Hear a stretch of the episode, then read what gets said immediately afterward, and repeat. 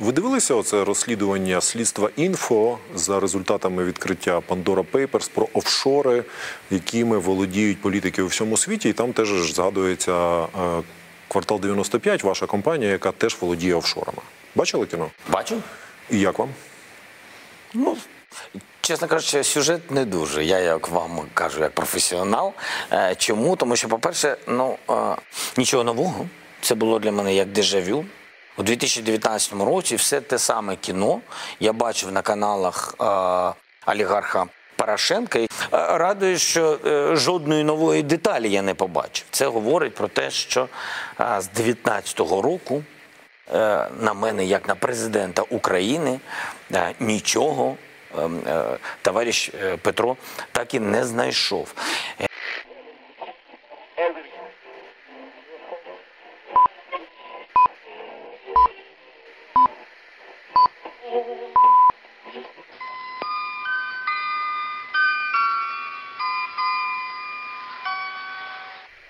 Доброго дня, шановні слухачі. В ефірі інформаційна передача на Радіо Епоха. Новини сьогодення подані так, ніби вони сталися позавчора. У студії Микита Корнієв.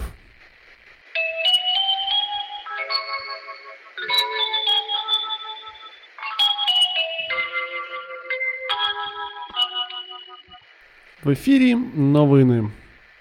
Від сьогодні Запорізька, Одеська, Донецька та Дніпропетровська області склали компанію Херсонській області у червоній карантинній зоні. Радіо Епоха вже стільки разів повідомляло про карантинні обмеження, що цього разу просто закликає шановних слухачів з перерахованих регіонів не вештатися публічними місцями без потреби, носити маски у публічних місцях та вакцинуватися. COVID-19 серйозна загроза населенню України, хоч і не все населення це розуміє.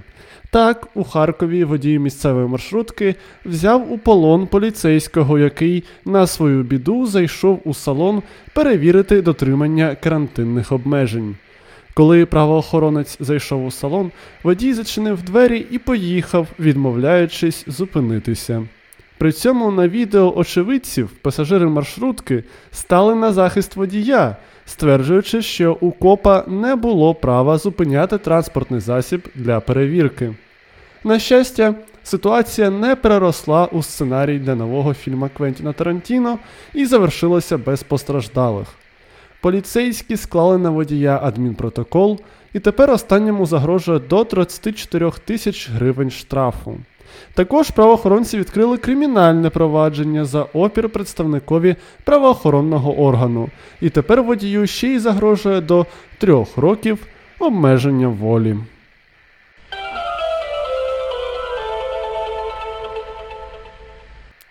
Як відомо, представникам окремих професій віднедавна стало обов'язковим пройти процедуру вакцинації проти COVID-19.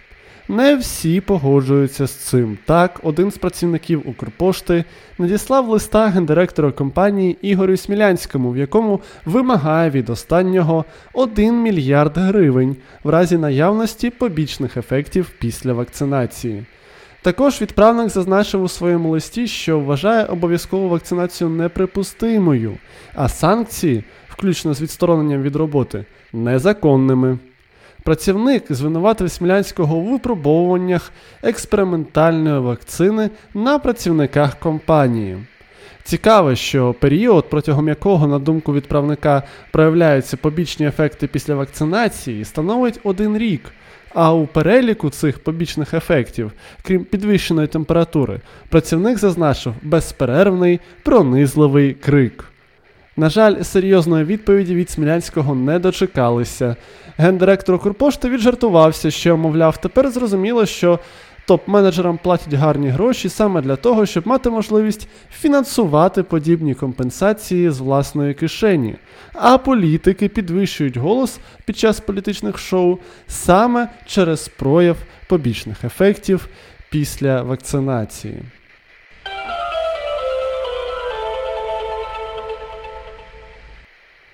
Одіозний народний депутат Ілля Кива записав нове одіозне відео. Цього разу Кива на відео виголошує промову про те, що він святкує вбивство Степана Бандери та заявляє про підтримку таких дій на адресу нібито українських фашистів та або націоналістів.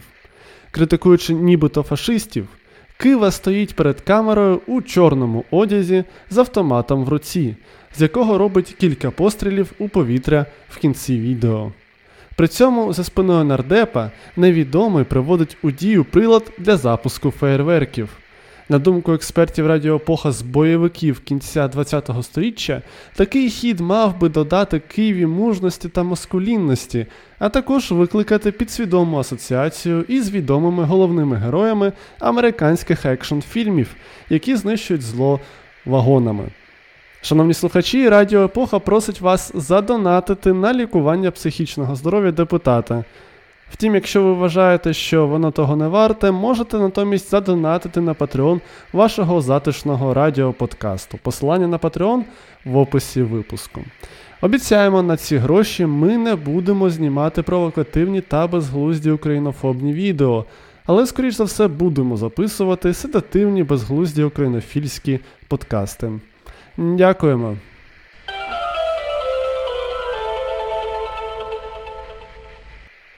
Президент України Володимир Зеленський вперше публічно прокоментував розслідування Pandora Papers, в якому йдеться про офшорні рахунки для виведення коштів бізнесу квартал 95. Це сталося під час інтерв'ю для каналу ICTV. Зеленський визнав, що дійсно завів офшорні рахунки, але за давньою українською традицією переклав відповідальність на попередників. За словами президента, безпосередньо завести офшори головного кварталівця змусили реалії епохи Януковича, коли всі робили подібним чином через регулярний тиск податкової. А той факт, що ці офшори стали темою публічного обговорення, обумовлений роботу попереднього президента України Петра Порошенка, який згадував це і на славнозвісних дебатах на Олімпійському, і пізніше на своїх телеканалах і, як натякає Зеленський, причетний до публікації Pandora Papers. На думку президента нинішнього, той факт, що тема офшорів кварталу знову і знову піднімається на поверхню, означає, що іншої дискредитуючої інформації Порошенко немає, а значить, Зеленський може бути собою як президентом задоволений.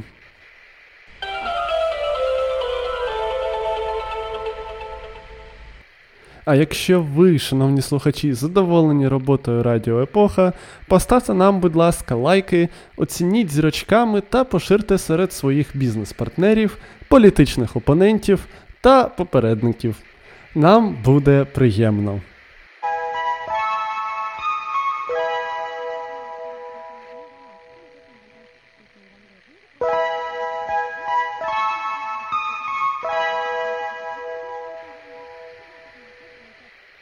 Приємно також буде послухати новини Європи від нашого кореспондента Василя Полянського.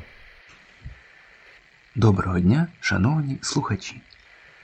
14 жовтня парламент Молдови проголосував за ратифікацію Стамбульської конвенції, міжнародної угоди проти насильства щодо жінок і насильства в сім'ї. Ратифікацію підтримали 54 депутати від партії Дія і Солідарність. Депутати від блоку комуністів і соціалістів перед голосуванням залишили зал на знак протесту, а представники партії Шор проголосували проти ратифікації. Стамбульська конвенція або Конвенція Ради Європи про попередження і боротьбу з насильством щодо жінок і домашнього насильства це міжнародна угода, яка юридично зобов'язує створити правову базу для боротьби з насильством щодо жінок.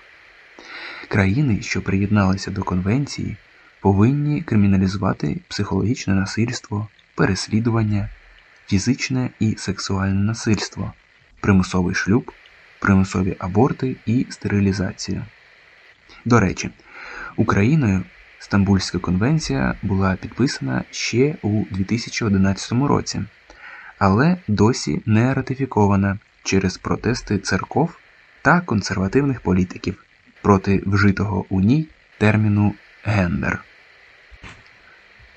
Якщо ви думаєте, що Молдова випередила Україну лише у питанні захисту жінок, я відзначу, що наразі у Молдові вакциновано 20% населення, що не дуже багато відносно європейських показників, проте більше ніж 16% вакцинованих українців.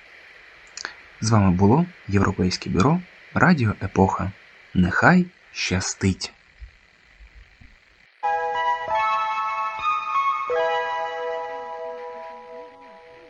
Шановні слухачі, це екватор інформаційної передачі, і якби ми були трохи успішнішими, тут могла б бути реклама. Добре чи погано, ми не знаємо.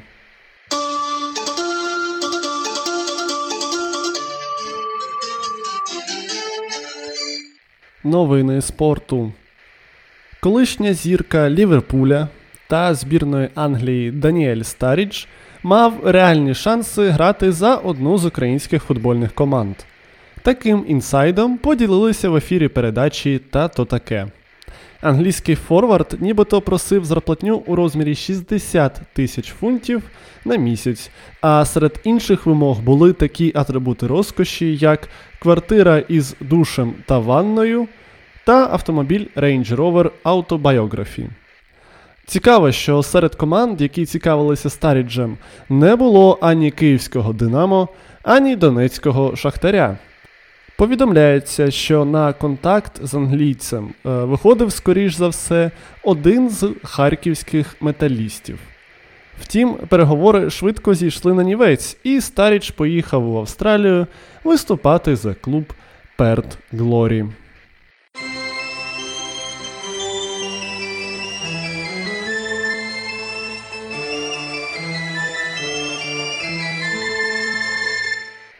А тепер настав час поступитися місцем у студії нашій запрошеній експертці Катерині Морозовій з черговою дозою цікавинок для вас, шановні слухачі. Доброго дня, шановні слухачі, і розпочну з радісної для кількох з вас новини. На OnlyFans тепер будуть і музеї. Віденська рада з туризму ухвалила рішення створити аккаунт у соцмережі OnlyFans. До такого посадовців довели обмеження відомих соцмереж Facebook, Instagram, що постійно блокували класичні твори мистецтва, що містили оголені тіла. Так, Facebook якось заблокував фотографії статуї Венери віком 2,5 тисячі років та видалив його з аккаунту природознавчого музею Відня. А у 2019 році вже Інстаграм визнав картину Рубенса такою, що порушувала правила спільноти. У липні 2021 року навіть TikTok заблокував профіль одного з музеїв через фото з оголеними жіночими грудьми. Тож саме OnlyFans з його реноме соцмережі для інтимного контенту тепер повинен врятувати популярність класичних творів мистецтва. Якщо захочете знайти музейний аккаунт, введіть у пошуку відень 18. Перші підписники отримують, крім естетичного задоволення, звісно, карту відня та вхідний квиток до цих музеїв, що містять відповідні еротичні експонати. Мережа супермаркетів Lidl заходить до України.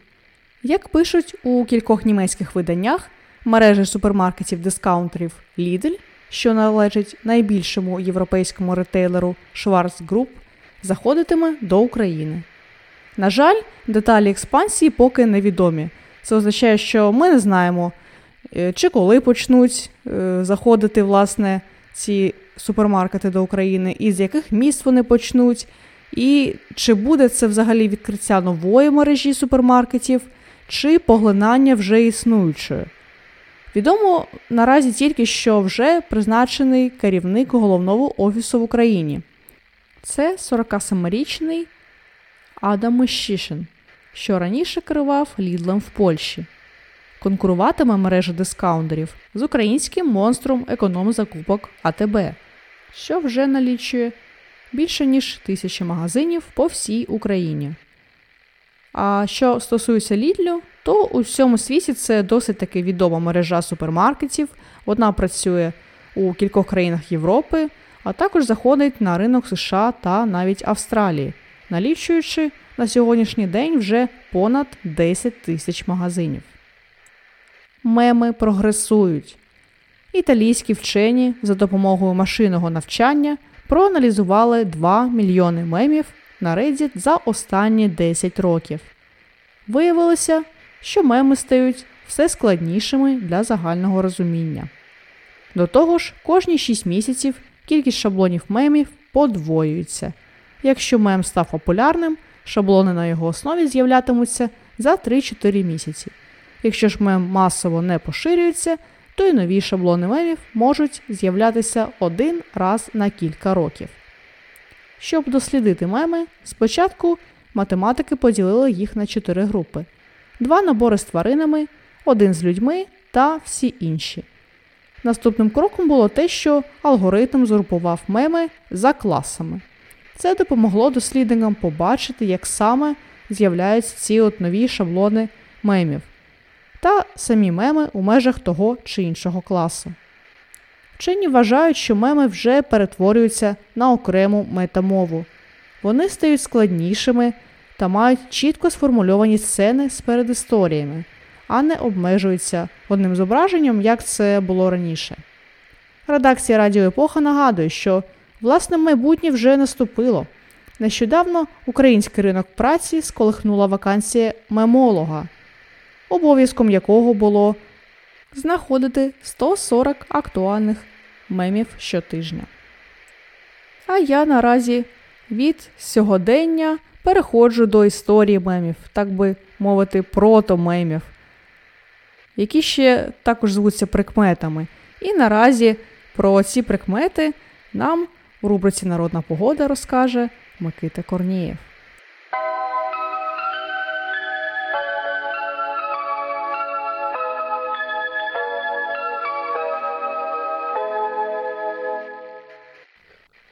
Народна погода. 20 жовтня Сергій. У народі цей день називали Сергій Зимовий і говорили Сергій зиму починає.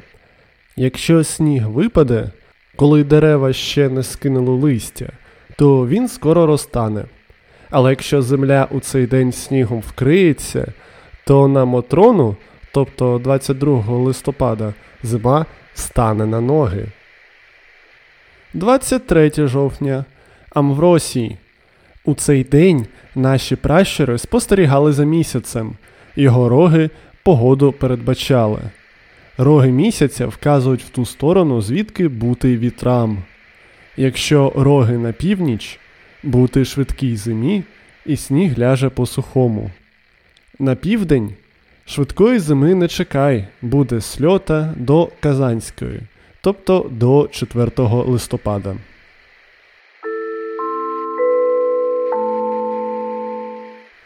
Подія тижня.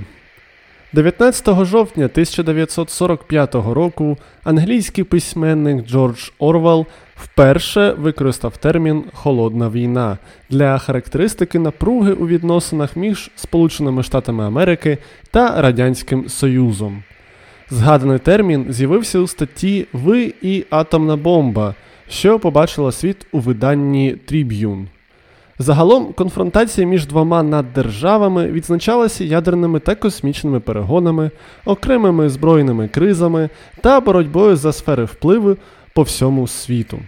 Холодна війна закінчилася на початку 90-х років із розпадом Радянського Союзу, але відзначають так звану Другу холодну війну протистояння США та Євросоюзу проти Російської Федерації, яке розпочалося у 2010-х на тлі російської гібридної військової агресії на територіях та проти низки країн, в тому числі і України. Варто відзначити, що загалом термін холодна війна приписують кастильському принцу Хуану Мануелю з 14 століття, який зазначав, що гарячі війни закінчуються загибелю держав або миром, а холодні війни не приносять ні миру, ні честі тим, хто їх розв'язав.